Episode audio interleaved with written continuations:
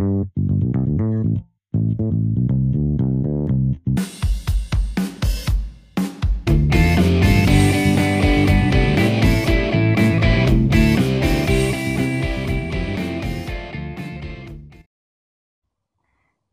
there, welcome back to Natizan Podcast.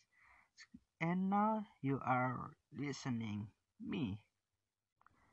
Oke, kali ini gue pengen menceritakan hal yang menurut gue kelihatannya gampang ternyata susah dan ribet. Perlu detail hal-hal kecil yaitu adalah menulis skenario. Gue kira tuh menulis skenario itu adalah hal-hal yang mudah dan sekedar nulis aja adegan per adegan. Tapi nggak gitu juga kita harus tetap memperhatikan detail-detail kecil gerak-gerakan yang terjadi suara yang harus terjadi shootnya ini adegan kan skenario itu menuliskan adegan per adegan. Berarti bukan tentang menjelaskan shootnya apa-apa.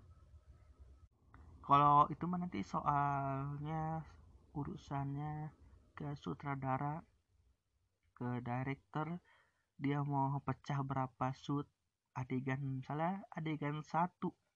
Dia terserah mau berapa shoot dia pakai. Bisa dua shoot 5 shoot terserah. Kan kalau skenario berarti kan dia ngambilnya berarti per adegan. Berarti kalau yang dibayangkan itu satu adegan doang ya kan? Berarti diambilnya satu shoot. Terus apa yang terjadi adegan itu tersebut? Terus lagu apa yang dipakai? Harus ilustrasi musik apa yang dipakai? Terus sound effect apa yang dipakai? Dan itu ternyata susah juga. Kemarin gue habis bikin skenario film dari sebuah cerpen.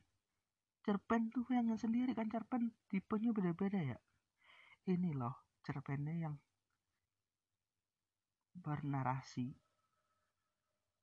Yang ceritanya narasi bukan kayak dialog-dialog gitu. Dialog yang nggak terlalu apa sih nggak terlalu banyak kebanyakan narasi dan itu susah banget dibikin sebuah skenario dibikin pengadeganan.